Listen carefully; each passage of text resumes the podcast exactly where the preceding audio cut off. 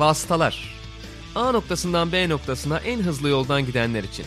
Malisel Işık, Barkın Kızıl ve konukları motor sporları gündemini değerlendiriyor.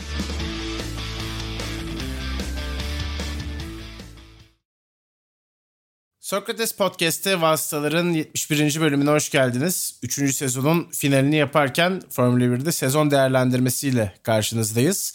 Ben Barkın Kızıl, Malisel Işık'la beraber bu bölümde mikrofonlarımızın başındayız. Sevgili Yiğit Tezcan'ı konuk almayı düşünüyorduk ama sokaklarındaki bir apartmanı elektrik sistemin üstüne yıktılar anladığımız kadarıyla. O yüzden katılamıyor kendisi.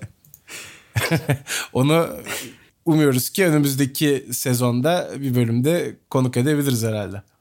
Bu nasıl bir gerekçe ya gerçekten. Yani başkası ya dünyanın çoğu yerinde şey olsa böyle ya böyle bir şey olsa dersin ki ya tamam abi gelmek istemiyorum deseydin dersin. Ama yani bizim o taraflar özellikle çok uzakta oturmuyoruz. O kadar muhtemel bir şey ki bu. Hayır yani elektrik bütün sokakta yok. Ya. Sokağın başında bina yıkılmış bugün. Onunla ilgili olabilir dedi. Ya çok, çok işte yani çok mantıklı abi. Çok mantıklı.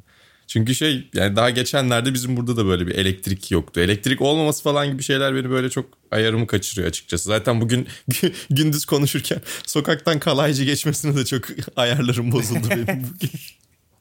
ee, yani bugün şöyle yapalım dedik. İyiler vasatlar kötüler penceresi içinde bu sezonu değerlendireceğiz. hem sürücülerle ilgili hem takımlarla ilgili aslında o Hem yarışlarla hatta. Yarışlarla da alakalı aynı şekilde.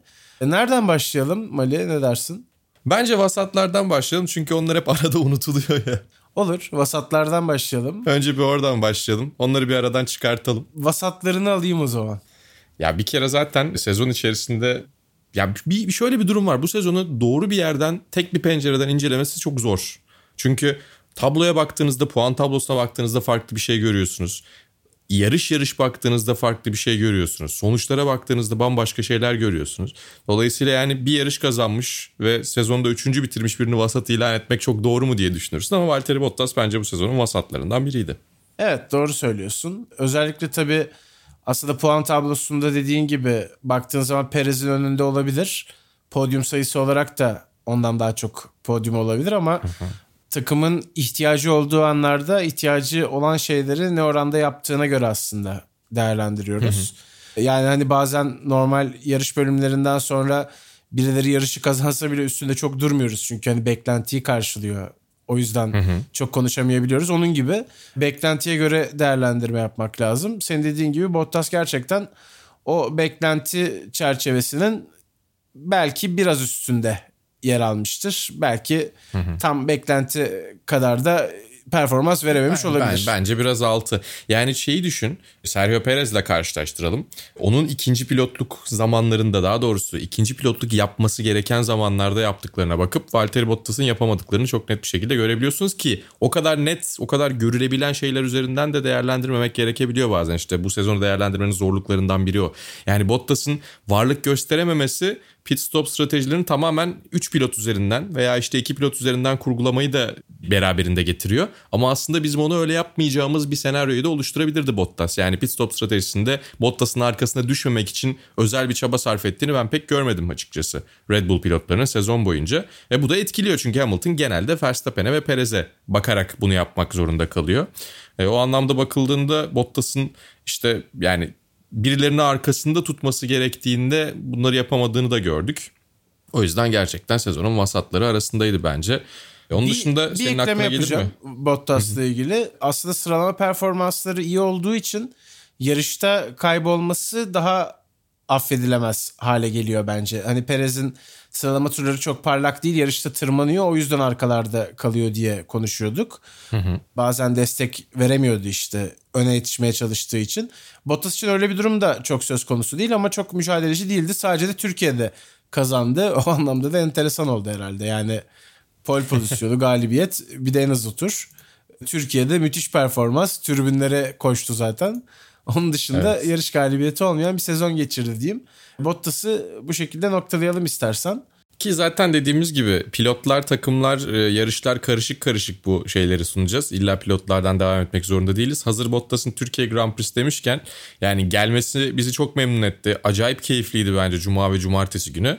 Fakat pazar günü sürekli yağan ama aynı zamanda da yağmayan böyle sprey etkisi gibi olan bir yağmurla birlikte Türkiye Grand Prix'si de pazar günü bence bir tık vasattı ne dersin? Çünkü ya geçen sene bir de çok iyi bir yarış olduğu için iyi diyemiyorum. Kötü kesinlikle değildi zaten.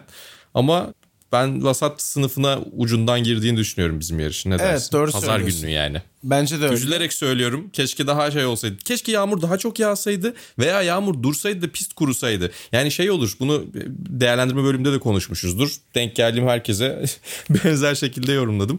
Hani böyle ıslak lastiğe geçiş veya kuru lastiğe geçiş arasında böyle bir belirsiz kısım olur ya 5 tur falan sürer. Bütün yarış boyunca öyle bir durum vardı. E öyle olunca kimse bir hamle yapamadı. Bir şey olmadı. E o açıdan da pazar günü bizi çok mutlu etmedi. Bir de üstüne Bottas'ın kazandığı yarışı vasat ilan etmek hani biraz ona haksızlık gibi. Böyle özellikle hani hedef tahtası gibi kullanıyoruz gibi duruyor ama e, biraz öyleydi açıkçası. Özel- Özellikle dediğim gibi 2022'de sezonun en iyi yarışı olmuşken bu sene birazcık vasat kaldık. Ama bu tabii ki yarışın ve pazar gününün hava şartlarıyla alakalı bir şey. Dediğim gibi cuma, cumartesi o hafta yine çok güzeldi, çok keyifliydi. Bize güzel şeyleri hatırlattığı için o ayrı. Evet dediğin gibi beklenti yüksek olunca biraz daha sönükte geliyor aslında çok aksiyon olmayan durumlar. Onunla da bağlantısı olduğunu düşünüyorum. Ben bir vasat söyleyeyim istersen. Aston Martin bence bu sezonun vasat performans verenlerinden bir tanesiydi. Kesinlikle.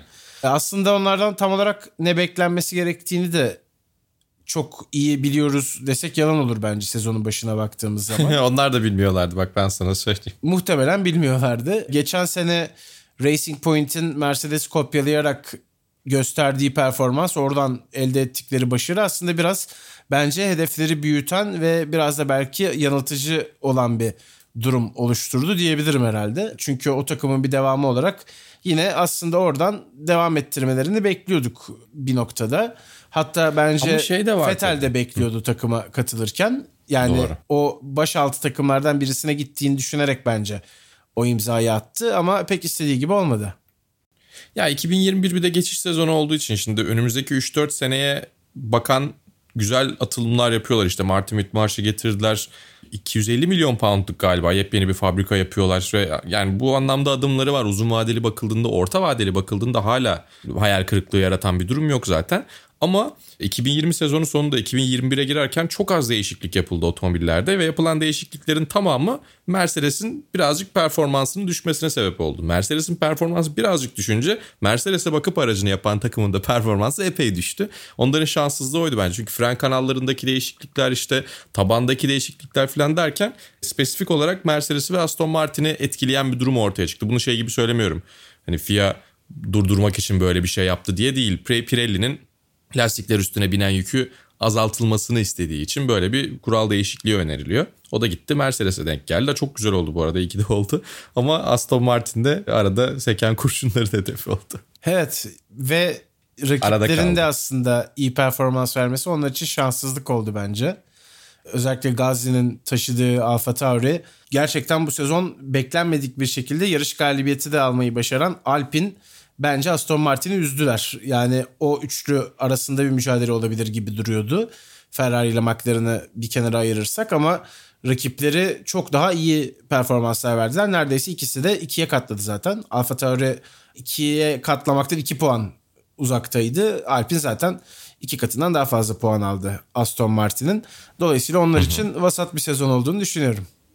Yani evet. Bir de ya şöyle bir durum var. Yani vasat derken iyi diyemiyoruz. Kötü de diyemiyoruz. O yüzden üzülerek vasat sınıfına koyacağımız pilotlar da olacak diye tahmin ediyorum. Yani ben Mick Schumacher'i çok keyifli bir şekilde sezon boyu izledim. Özellikle birkaç yarış babasının ilk, ilk kask tasarımıyla yarıştı Spa'dan sonra falan. Bize böyle güzel duygusal anlar yaşattığı önümüzdeki yıl Ferrari'nin resmi yedek pilotu da olacak Haas'ta yarışırken. Ama bence onun sezonunda vasattı. Bu Haas'ın kötü bir takım olmasından kaynaklanıyor çoğunlukla. Ama onun performansını da herhalde vasatlar arasında koyabiliriz değil mi? Evet Haas ilk başladığında sadece Mazepin'in değil Schumacher'in de yol tutuş bulmak konusunda çok problemler yaşadığını görmüştük zaten. Otomobilin kullanılması zor bir durumda olduğu çok açık şekilde Ya gözüküyor. çaylak olmak için en kötü tercihlerden bir tanesi ama yapacak bir şey yok. Bir de tabii Mick Schumacher ikinci yılında genellikle her seride kendini gösteriyor. Yani Formula 3 Avrupa Şampiyonası'nda da Formula 2'de de ilk sezonlarını vasat kapsamında değerlendirebiliriz. E, ama açıkçası e, bu kategoriye de birilerini bulmak gerekiyor. O yüzden Mick Schumacher'ı da bence oraya yazabiliriz. Evet. Giovinazzi'ye ne dersin? Mick Schumacher'ı da tabii ki biraz konuşalım önce de. Ben. Giovinazzi'ye geçmeden önce bir de şunu hatırlatayım sadece. Q2 yapabilmesi Haas'la onu hani Evet iki kez. vasatın daha üst tarafına taşıyor en azından onu söyleyebilirim. Hmm. Kolay değil yani iki kere Q2 görmek. İyi olmaya yetmedi ama ucu ucuna diyorsun. Olabilir. Evet, evet. Mantıklı. Yani hani vasatı da vasatın biraz üstü biraz altı diye ayırıyorsak daha yukarı bakan dilimde olduğunu söyleyebilirim. Giovinazzi'yi Kanaat ben notu versek iyi olurdu diyorsun. kötülere alacağım bu sezon açıkçası. ha olur tamam ben vasat gibi İstersen düşünüyorum. kötülere de geçebiliriz. Çünkü hani her şeyi etraflıca konuşalım. Biraz da kötülerden bahsedelim istersen. Bence Giovinazzi onlardan bir tanesiydi. Aslında Giovinazzi olarak alsak mı yoksa Alfa Romeo olarak mı direkt bahsetsek onu düşünüyorum. Çünkü bence Alfa Romeo da kötüydü gerçekten. biraz Alfa yani. Romeo'nun Evet, kötü. olmasından kaynaklı da bir durum ortada. Zaten hani hiç o beklediğimiz toplara girememeleri, işte bazı noktalarda bizi şaşırtacak sonuçlara hiç gidememeleri, onları denememeleri Evet risk almadılar. Hiç risk almadılar yani. bir sezonda temalarından bir tanesi oldu herhalde bizim için. Ya ben dediğim gibi Giovinazzi'yi takım da kötü olduğu için ben vasatlara yazardım açıkçası. Ama senin de dediğin gibi Alfa Romeo gerçekten kötüydü ki Kimi Räikkönen iyiydi bak o da çok ilginç geliyor bana. ya burada hani son sezonu içerisinde o kadar ekstra performans göstermesini beklemeyebilirdik ama bu sezonun en aracının performansına yakın daha doğrusu aracının gidebileceği yere aracı sırtlayıp götürebilen pilotlarından bir tanesiydi Raikkonen. Ki onun bile puan tablosuna baktığımızda bir sürü korkunç sonucu var. O da tabii ki e, Alfa Romeo'nun da e, bu sezonu tamam. Ya onların bir de gideceği yerde belli değil. Şey de değil. Hani bence önümüzdeki yıllardaki en hedefsiz takım gibi duruyor. O da çok ilginç bence. Yani Williams bir ilerleme kaydetti. Onları zaten bayağı bir öveceğiz diye tahmin ediyorum. Haas bu sezon çok kötüydü ama önümüzdeki yıldan itibaren Ferrari ile çok daha yakın bir şekilde çalışıyor olmaları onlara bir kapı açıyor. Böyle bir umut. Haas fanıysanız ya da Mick Schumacher destekliyorsanız size böyle bir umutlanacak şey veriyor. Ama yani Alfa Romeo Sauber'in önümüzdeki yıllarda gidebileceği yer neresi ben bilmiyorum. Yani çünkü Ferrari ile uzaklaştılar.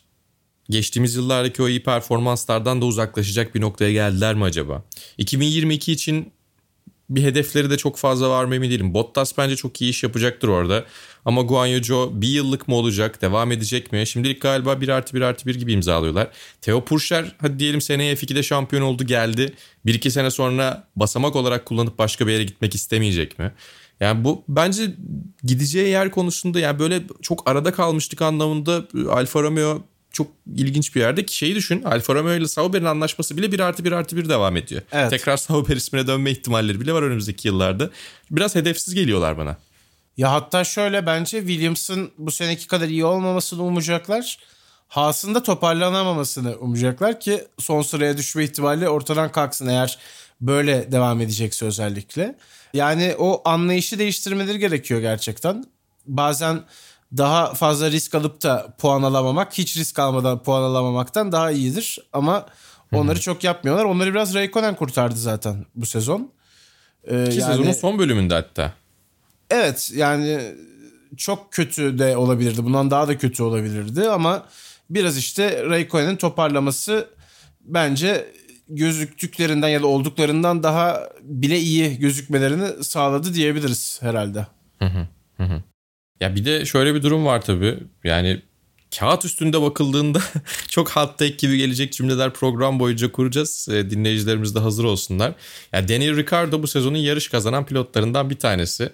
Tek bir tane yarış kazandı ve onu vasatlara mı koyarız, kötülere mi koyarız diye şimdi oturup tartışacağız. Ne dersin Farkın?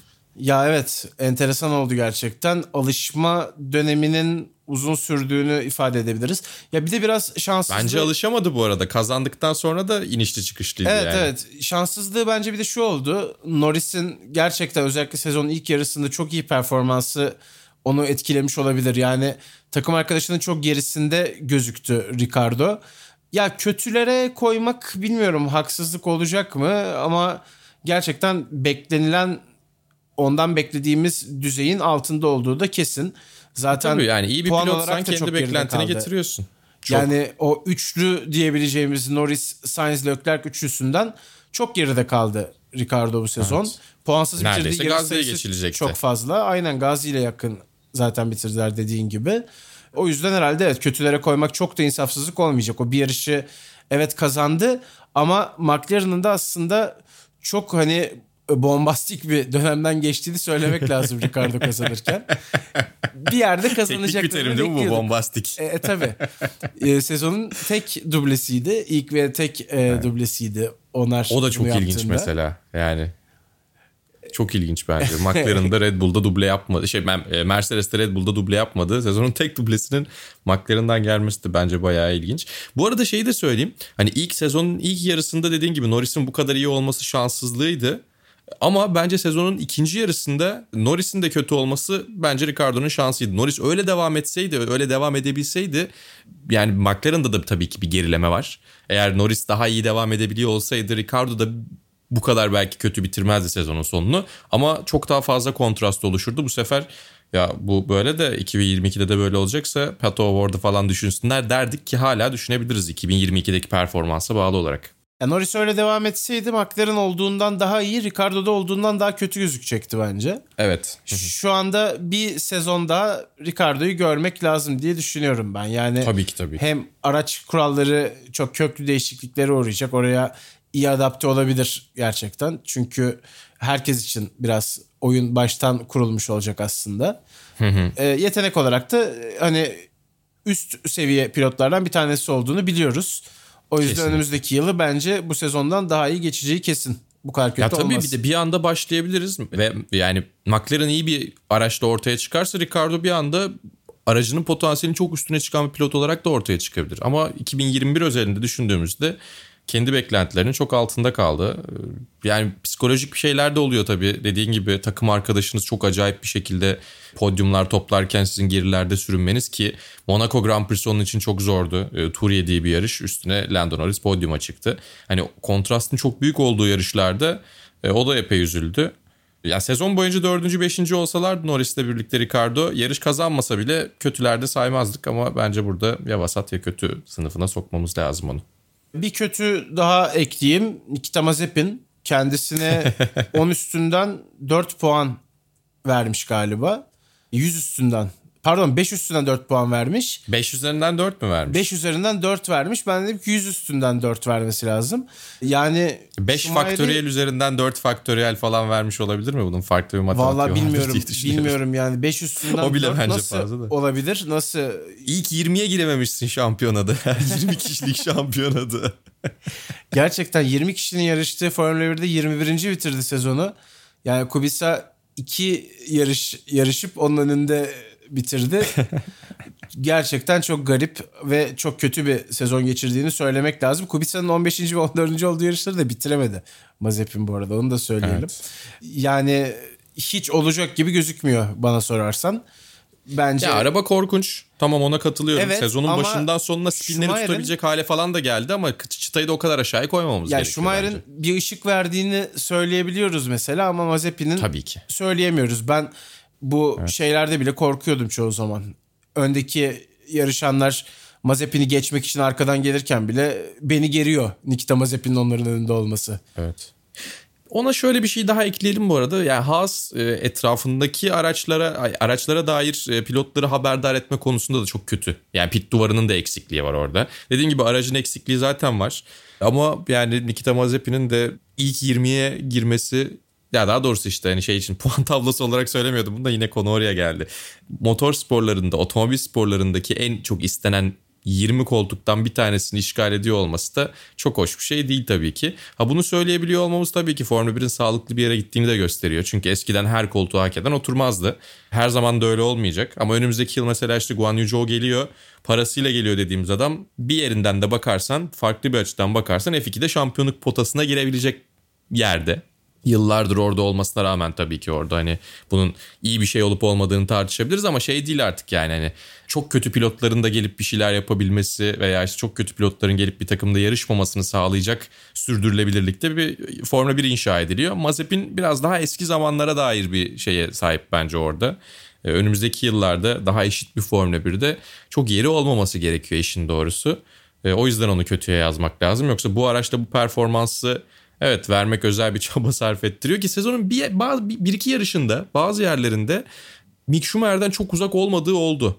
Yani bir özgüven tazelediği yerler oldu. Ama işte yani ondan sonra da sezonu belki işte son bölümü geldiği için bilmiyorum. Ama açıkçası Nikita Mazepin'in kötü olmasının sebepleri yani sevmememiz, gıcık olmamız veya parasıyla geliyor falan olması değil. O kadar kötü bir araçla bile en azından bir iki pırıltı bir şey göstermesi gerekirdi. Hiçbir şey görmedik. Yani bir şey görmemiz lazımdı o kadar da değil bence. Hiçbir şey görmemek bence abartılı yani. Hani o kadar da kötü olmazsın diye düşünüyor insan. Evet çok yarış var yani bu kadar yarışta bir kere bir tane bir şey yapabilirdi gerçekten. Seneye 44 tane falan yarış var yani hani onlardan bir tanesinde bir şey yapar artık yani. Benim aklımda bir kötü var. Senin aklına gelen bir kötü yarış var mı? Araya onu alalım istersen varsa. Var iki tane sayayım. Birisi Belçika rezalet. İnsanların paralarını gasp ettiler. İkincisi de Katar bence. Yani niye gittik belli. Ya Katar ki şöyle Katar aslında. Yani yarışın içerisinde aksiyonlar falan oldu. Kötü yarış bu sezondan saymak zor bence. Bilmiyorum katılır Mesela o anlamda Belçika'dan iyiydi. Evet. E, evet bir şeyler oldu işte Alonso podyuma çıktı lastikler patladı şu oldu bu oldu falan. Ama yani pist itibariyle çok daha yani o bu bahsettiğimiz şeyler nerede olsa bir yarışa bir tat kattı derdik. Yarışın birkaç turunda bir şeyler oldu ona katılıyorum. Ama yarışın çoğunluğuna baktığımız zaman ya bu yarışın özetini izleseniz ulan güzel yarış olmuş dersiniz. Ama yarışın tamamını izleyince insan biraz sıkılıyordu. Ee, yine coğrafyaya olan şeyimden söylemiyorum. Biz niye buraya gidiyoruz kısmı başka bir şey. Ama bence Katar ben o açıdan biraz sıkıcıydı. Belçika'da ise çok daha saçma bir şey var. Sen bu kadar tarihi, bu kadar Formula 1'in her zaman olmasa da çoğunlukla vazgeçilmez bir pistti. Biliyorsun Bernie Eccleston'ın zamanında vazgeçmişliği var kendilerinden ama yani burada yarış yönetiminin de saçma durumu var. Yani dediğim gibi ne bileyim yani durup dururken Michael Massey'e şey yapmamamız gerekiyor. Hani burada onu kötülerde ya da vasatlarda saysak mı diye düşünüyorum ama yani hiçbir zaman bir yarış direktörünü bu değerlendirmeleri almadığımız için çok da üzerinde durmak da istemiyorum ama yani yarış en azından kağıt üstünde oldu görünsün de iade etmek zorunda kalmayalım diye 3 tane güvenlik aracı arkasında tur attırdılar. Yarışta toplam kaç turda bitti hatırlamıyorum. Yarışılmadı zaten. Kimse kimseyle yarışmadı. Üstüne geçen hafta çıktı işte geçtiğimiz günlerde. F1 TV üyeliği veriyorlar bileti olanlara. iade yok. 2022'den bilet kazanabilmek için bir de çekilişe sokuyorlarmış. Allah razı olsun yani. Korkunç bir yönetim. İnanılmaz. Ki Belçika yani Spa pistinin de bu sene hakikaten acayip dertleri oldu. Sel bastı işte pistin CEO'su öldürüldü. Böyle yani zor zamanlardan geçtiler onu da anlayabiliyorum. Ama ne olursa olsun yani çok net bir şekilde bu şekilde davranılmamalıydı bence piste gelen insanlara ki çok iyi şey ya yani çok tutkulu seyirciler geliyor oraya. Yağmurda çamurda 4 saat ki yani şey değil yarış süresi 4 saatti. Sabahtan akşama kadar beklediler. Çamur içerisinde işte girdisi çıktısı falan zaten çok zor orası. Çok kolay ulaşım sağlanabilen bir yer de değil. Formula 1'i gerçekten seven insanlar orada yer alıyorlar. Ki zorunda da değiller bu arada. Gerçekten seven insanlar olmak zorunda da değil. En ulaşılabilir bir yerde insanları kolundan tutup getirmiş bile olsalar yarış yapılmadığında, fiilen bir yarış yapılmadığında ya onun finansal yükümlülüğünde de sırtlanmak gerekiyor bence. Yani o açıdan Belçika organizasyonel anlamda kötü bir yarıştı. Kötü yarış olarak onu koyabiliriz. Onun dışında da kötü yarış yok galiba. Şöyle bir bakıyorum. Ya evet ben hiç bulamadım zaten. Ondan sana attım topu. Acaba evet. hani seçtiğim var mı diye.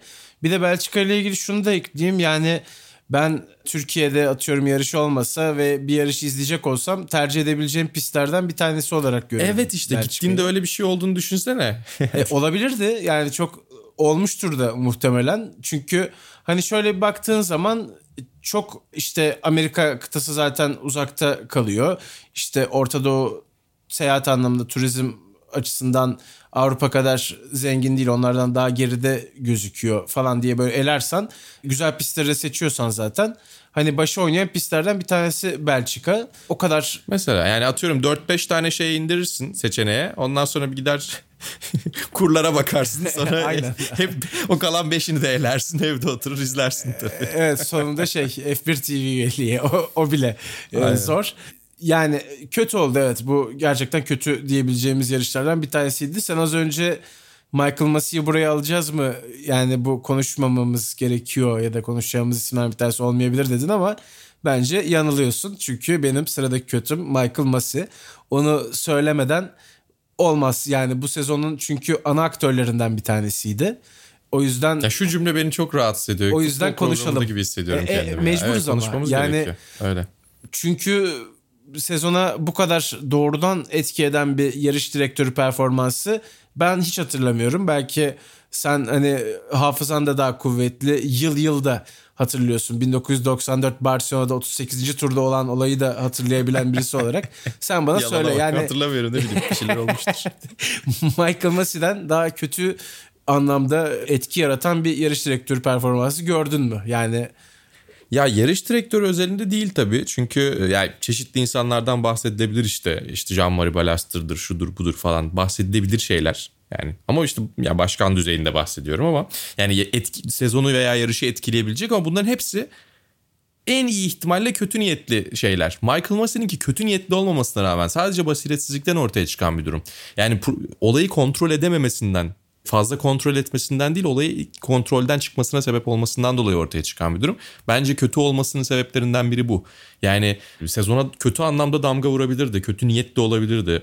İki tarafa da veya bir tarafa çok sert davranabilirdi. Ama tamamen işin dengesini kaçırıp sonrasında da telaşa düşüp o dengeyi iyice kaçırması ve yani bizim stabil bir şekilde durmasını beklediğimiz terazinin tahterevalliye dönmesine sebep olan bir isimdi.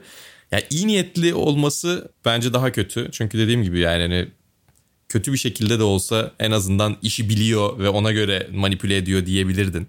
Yani bunu şey için söylemiyorum meşru göstermek için değil ama yani şey de kötü. Yani bir taraftan üzülüyorsun da ama ne olursa olsun yani şey de var. Hani bir anda kucağında bulduğu bir görev oldu Charlie Whiting'in ölümüyle. Birkaç senesi daha vardı belki.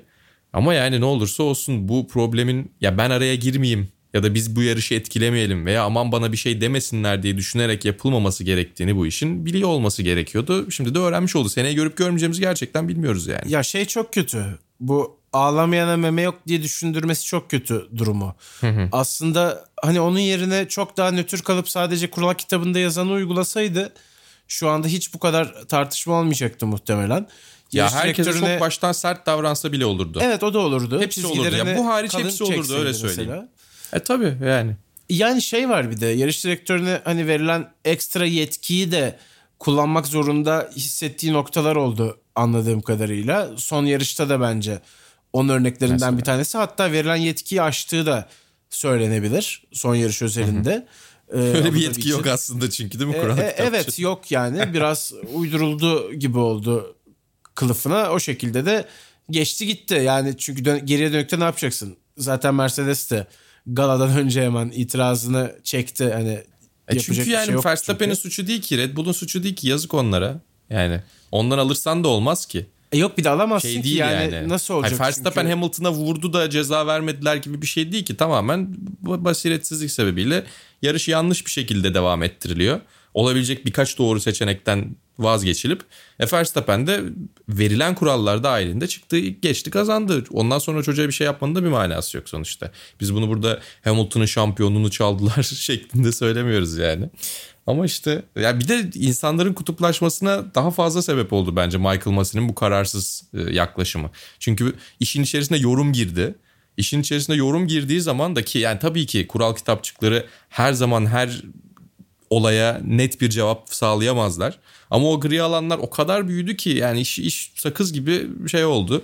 Biraz o yüzden de bence işin tadı kaçtı. Ya o kadar şey varsa yetki varsa son 3 tur öncesinde kırmızı bayrağı çekip 3 turluk yarış yaptırmak yani. en mantıklı çözüm. Hani bunu sakin bir şekilde bu karara varsaydı mesela aslında Ya üstünden popülist bütün bir çözüm ama o bile daha olacak. iyi olurdu. E, Yani popülist ama en azından adil diyebilirsin. Hani eşit lastiklerle durarak start Ya diyebilirsin. beraber Ben, başlayacaklar. bence bu arada ben ona yani en iyi çözümün olduğuna katılmıyorum. En iyi çözüm bence iki yarış kala arada hiç kimseyi çekmeden iki, iki yarış kala diyorum. iki tur kala aradan hiç kimseyi çekmeden de devam ettirebilirlerdi. Yine benzer veya aynı şeyi görebilirdik, tabloyu görebilirdik. Evet o da Neyse olabilir. yani bu değildi. En azından bu değildi. Bizim podcast'imizden de 4-5 dakika çaldığı için Michael Masi bizden özür dilerse seviniriz. Evet iyilere geçelim istersen. Hadi geçelim. Max Verstappen'le başlamak lazım. İnsanüstü bir Evet. performans sezon boyunca aslında. Sezon boyunca. Yani ben bu gridin en yetenek sürücüsü olduğunu düşünüyorum. İşte bir hot take. O bahsettiğin hot take'lerden bir tanesi. o yetenek potansiyelinin de sınırlarını zorladığı, tavanını bulduğu bir sezonu geride bırakıyor. Dönem dönem evet Red Bull Mercedes'ten daha hızlıydı kesinlikle. Ama bazen de Mercedes Red Bull'dan daha hızlıydı. O güç dengeleri çok değişti bu sezon içinde. Ama hangi performans düzeyinde olursa olsun Max Verstappen hiç geri adım atmayarak sonuna kadar da şampiyonluğu kovaladı ve bence çok hak ettiği bir şampiyonluk aldı açıkçası. Bunu söylemekte herhangi bir beis görmüyorum. Onu ifade edebilirim. Evet son Tabii yarış canım bence yani. de herkes Lewis kadar- Hamilton her- daha- herkes hak etti. Lewis Hamilton daha iyi bir son yarış hafta sonu geçirdi. Abu Dhabi'yi daha iyi götürdü bence Verstappen'e göre. Ama dediğim gibi sezonun geneline baktığım zaman çok çok ufak da olsa yarım adım farklı Max Verstappen'in ben biraz daha hak ettiğini düşünüyorum. Yani artık bu zaten çok hani kişisel bir değerlendirmeye kalıyor. O kadar yakın iyi performanslar ki yani Lewis Hamilton'dan Çok. da istersen sen de bahset zaten. O da sezonun kesinlikle iyilerinden. Yani son tura kadar sonuçta gelen bir şampiyonluk mücadelesi var.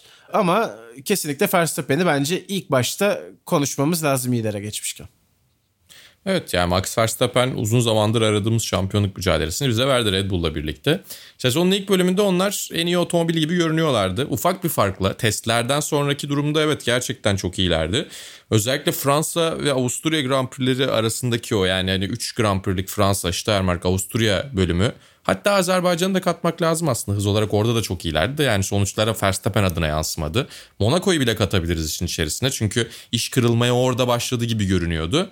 E, Britanya'dan sonra bir rüzgar tersine döndü ama işte Monaco, Bakü, Paul Ricard ve Spielberg'teki iki yarışı düşündüğümüzde orada çok iyi bir yer yakaladı ve biz dedik ki ya tamam bu hakikaten şampiyon olabilecek bir performans ve şampiyon olmaya sezon sonuna kadar da gidebilir gibi görünüyorlar dedik. Yoksa yani sezonun başında aslında şey değişiyordu. Bir hafta Mercedes bir hafta Red Bull görüyorduk. E böyle bir durumu daha önce Ferrari ve Mercedes karşı karşıya geldiğinde de görmüştük. Şey diyorduk ki tamam bunlar böyle başlarlar bir yerden sonra Mercedes bir şey bulur şampiyon olur Ki kandırılmayalım öyle gerek de yok. oluyordu aslında. Yani Brezilya'ya işte, tam baktığın zaman öyle oluyordu neredeyse zaten. Evet. Yani sezonun orta noktasında bazı yerlerde o şeyi kaybettikten sonra ki Rusya'daki galibiyetle birlikte tekrar e, o ışığı da gördük. Ardından dediğin gibi yani puan farkının minimuma inmesi veya işte kaybın minimuma inmesi bile yetmiyordu. Meksika'daki 1-2'den sonra yani Verstappen Hamilton'dan sonra ya herhalde buradan pek bir şey olmaz artık. Belli yani kalan yarışlarda ikinci olsa bile yetiyordu zannediyorum şeye Max Verstappen'e. Yani çok dert değil diyorduk ki kalan yarışlarda da ikinci olabilecek gibi de durmuyor. Yine kazanır bir şeyler en azından yarışlar kazanır gibi düşünüyorduk.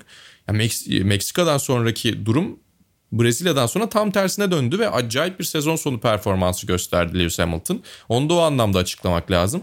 Yani bir taraftan da sezon içerisinde karakteristik olmayan hatalar yaptığı oldu ama onu Max Verstappen de yaptı. O kadar gergin bir sezonda herkesin yapabileceği şey. Hatasız sezon yani çok beklenen bir şey değildir. Hamilton bize bunu fazlasıyla bol bol gösterdiği için belki de çıtayı öyle bir yere çekiyoruz ama yani o da alkışı hak etti. İkisi de bence çok yakın bir şekilde bitirdiler sezonu performans anlamında baktığımızda.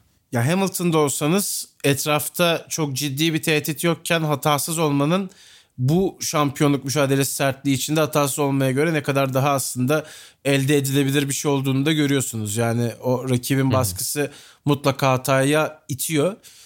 Yani Brezilya'dan sonra Mercedes'in ne keşfettiğini de aslında bilmiyorum. Yapayım mı bir spekülasyon yapmayayım mı onu düşünüyorum şu anda. yap hadi yap. Ee, ilk sezonuna götüreceğim sizi. Ferrari Belçika ve Monza'yı kazanarak açmıştı vasıtaları.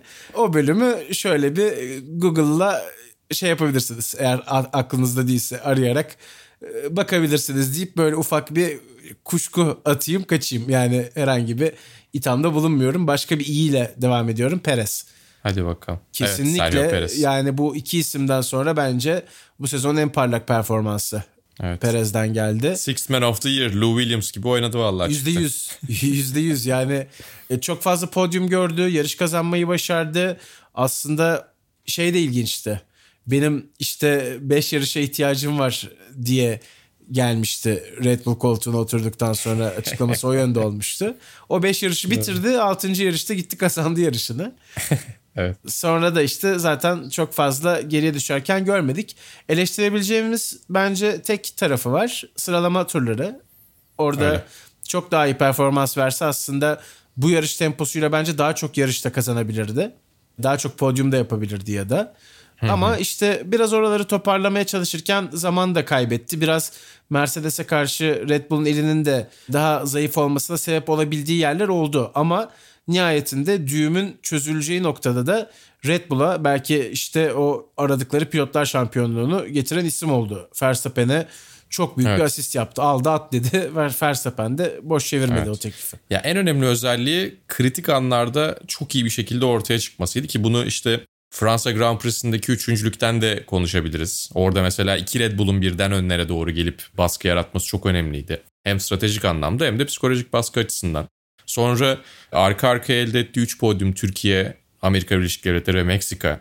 Onun dışında Meksika'da zaten son turlara kadar Hamilton'ı kovalaması, Abu Dhabi'de yaptığı inanılmaz savunma. Yani öne çıkması gereken, ona ihtiyaç duyulan her anda o fırsatı değerlendirdi ve o şekilde öne çıktı. Ki yani Bakü'de aynı şekilde belki yine e, Hamilton'ın hatası olmasa şampiyonluk mücadelesi içerisinde startı kazansa bile Hamilton'ı geri geçebilir miydi Perez? Bilmiyoruz bunları yani. yani o mücadeleyi yapardı gibi geliyor bana. Hamilton virajı kaçırmasaydı.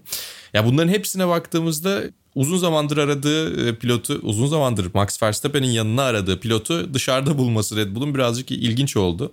Çünkü hem de ironik oldu. E, Acayip bir genç sürücü programına sahip olmalarından yola çıkarak söylüyorum. Ama gerçekten buldular gibi yani Perez bırakmak istemediği sürece veya ciddi bir performans düşüşü sağlamak istemediği sürece rolünü çok iyi anlıyor olması da çok önemli bence ki yani Valtteri Bottas yıllardır Mercedes'te 2017'den beri Mercedes'te hala e, ikinci pilot olduğuna dair kendini ikna edebilmiş değilken Sergio Perez'in gelir gelmez bunun tam ne- neleri gerektirdiğini anlaması ve uygulaması da bence ilginç Ya Mali oldu. bence şöyle bunu konuşmuştuk da hatta galiba sezonun başında. Oraya Verstappen'in yanına yani genç bir isim getirmektense tecrübeli bir şeyleri görmüş, bir şeyleri başarmış ve bir şeyleri de artık yavaş yavaş kabullenmiş. Hani şampiyonluk kalibresinin hemen altında da olsa sonuçta biraz altında bir isim olması bence ikinci pilot koltuğunu iyi doldurmasını sağladı Perez'in. Yani Bir de son dakika basketi attı E, e, yani tabii, kariyerine. tabii. Az daha F1 dışında Son kalıyordu. açıklanan imzaydı zaten. Hani bir koltuk kalmıştı. O da Perez'in oldu günün sonunda. Ama bence dediğim gibi hani genç kendini daha çok göstermek isteyen bir isim olsaydı onun yerine bu kadar sakin kalamayabilirdi. Bu- Bundan daha fazlasını yapmaya çalışırken bir şeyleri daha fazla da zedeleyebilirdi. Zarara uğratabilirdi o ikinci pilot olacak kişi. Mesela Gazli çok iyilerden bir tanesi aslında. Ama mesela onun kendini gösterme ihtiyacı çok daha yüksek. Ve aslında bence o da sürüş anlamında belki sezonun geneline baktığımızda Perez'den de iyi performansları oldu. Ama bu kadar çok yardımcı olamazdı diye düşünüyorum deyip Gazi ile ilgili de sana atayım topu. Evet yani şey çünkü başka. Yani potansiyelinin üzerine çıkabilmek veya beklentinin üstüne çıkabilmek beklentiyle tabii ki doğru orantılı. E, Red Bull'da Mercedes'te beklenti yüksek. O beklenti baskı yaratabiliyor. Siz en iyi yarışınızı çıkardığınızda beklentiyi karşılayabiliyorsanız her seferinde o seviyeye çıkamadığınız zaman kendinizi geriye düşüyor gibi hissediyorsunuz. Bence işte Albon'da da bu oldu, Gazi'de de bu oldu. Yani onlar en iyi günlerinde o koltuğu hak etmeyen pilotlar değillerdi. Ama o en iyi günlerini sürekli her hafta, her yarış haftası yapabilmeyi zor buldular. Ki kolay bir şey de değil. Bence o yüzden fark etti ve dediğim gibi Pierre Gasly Alfa Tauri'yi sırtına aldı. Sırtlaya sırtlaya sırtlaya buraya getirdi. Evet yani Pierre Gasly Formula 1 Umarız bel takımı diyebiliriz kendisi için doğrudan. Ki Sunoda Evet, da çok kötü evet. iş yapmadı aslında. Yani bence çaylak sezonuna Sunoda'yı göre nereye yazmamız gerekiyor mesela? Vasatlara mı yazmak Yine gerekiyor? vasatın yukarı bakan kısmına yazarım. Evet ben. değil mi? Leclerc mesela bak bunlar çok arada yani kanaat notuyla iyi olabilecek Evet, ama doğru arada kalmış isimler Bence gibi. de. Ama Sainz arada kalmış isimlerden bir tanesi değil. Geri Sainz kalanların en iyiydi. iyisi Sainz çok iyi. oldu zaten öndeki dörtlünün ardından. Belki evet yarış kazanamadı ama çok yaklaştığı oldu. İşte Monaco'da ikinciliği var. Onun dışında üçüncülükleri var. Üç tane.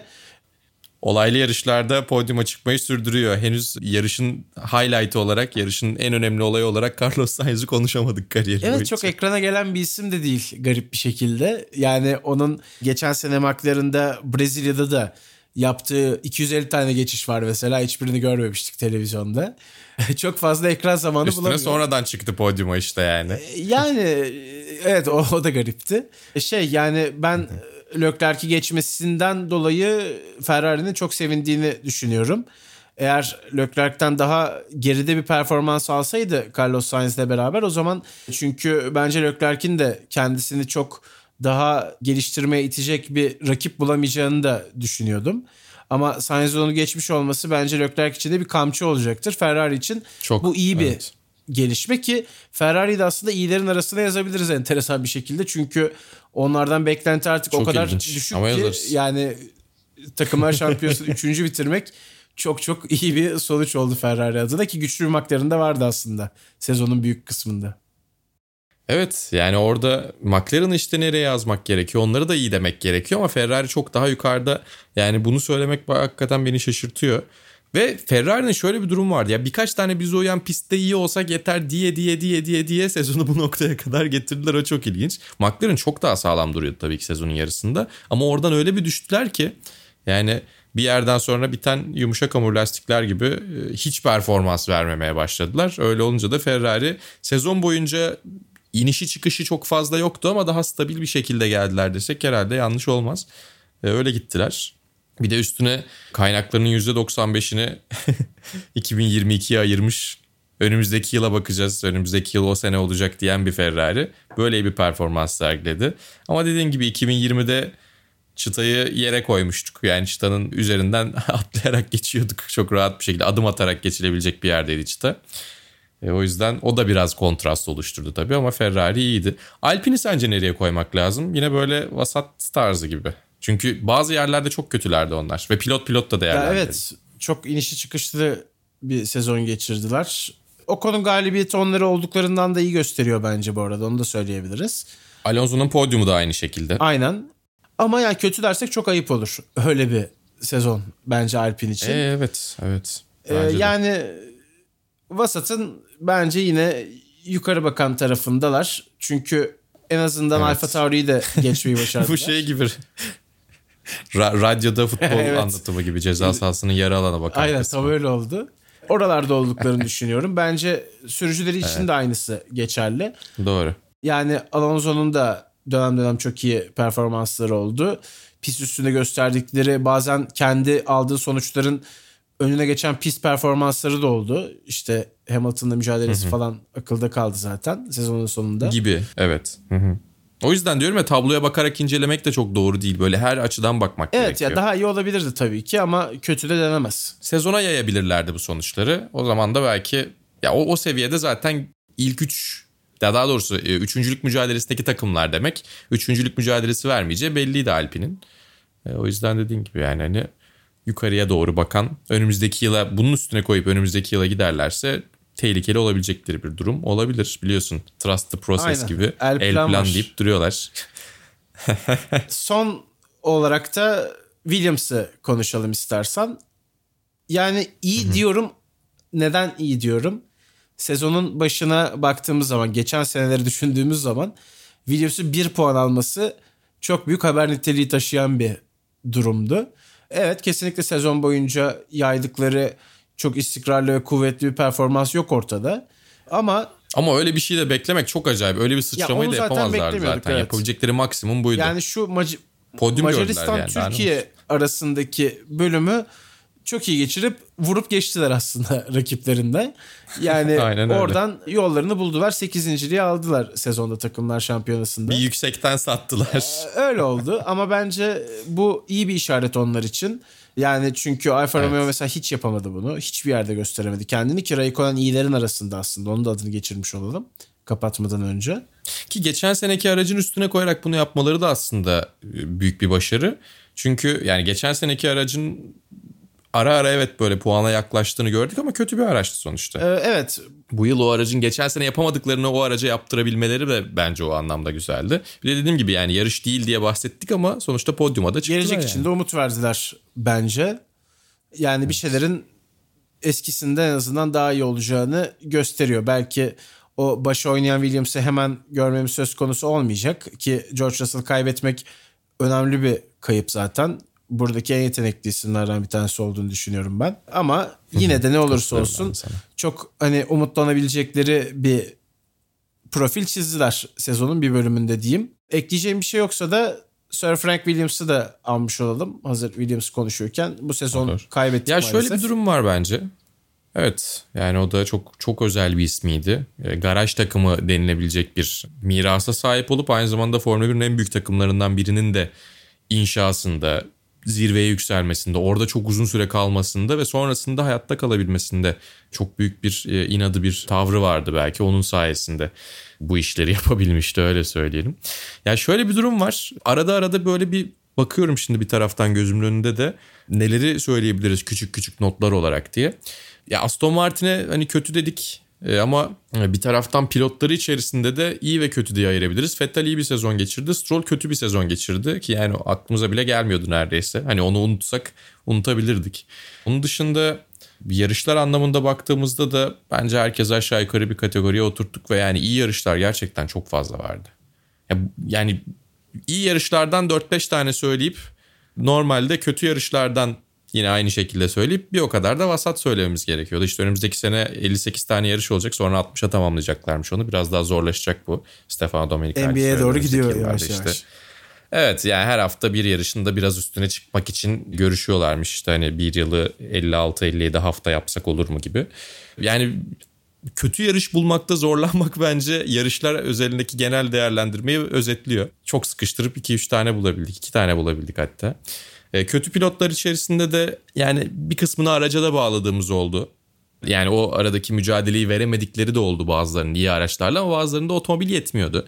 2020'nin devamı olması açısından bu yıl o yüzden o değerlendirme açısından da böyle çok net veriler vermiyor bize. Ama 2022'de gerçekten çok çok doğru bir e, değerlendirme yapabileceğiz Evet, diye umarız. düşünüyorum. Çünkü pilot performansını da daha çok gösteren bir otomobil olmasını, daha fazla geçişlere müsait bir şartlar olmasını bekliyoruz. Öndeki aracı daha rahat takip edebilmelerini tahmin ediyoruz ve umuyoruz. Öyle olunca daha böyle net şeylerle gelebileceğiz. Bu yıl dediğim gibi çok garip bir yıldı bence.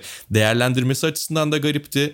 İşte çok böyle makro baktığınızda iyi diyebileceğiniz pilotu sezon boyunca baktığınızda vasat hatta kötü değerlendirebiliyorsunuz. İşte yarış kazanan Daniel Ricciardo'ya sezonun kötülerinden diyoruz. Çok garip bir sezondu bence. Yani dönüp baktığımızda 50 milyon çeşit farklı yerden inceleyebileceğimiz bir sezon oldu. O yüzden yani değerlendirmesini de çok net şekillerde yapabilmek bence kolay değil diye düşünüyorum. Evet umarız 2022 daha çok veri verir bize.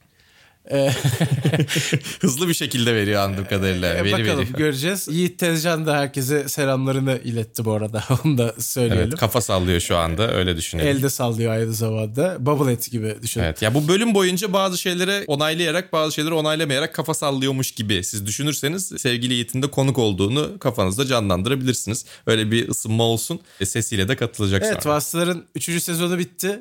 Önümüzdeki sezon tekrar görüşmek üzere. Hoşçakalın. Hoşçakalın.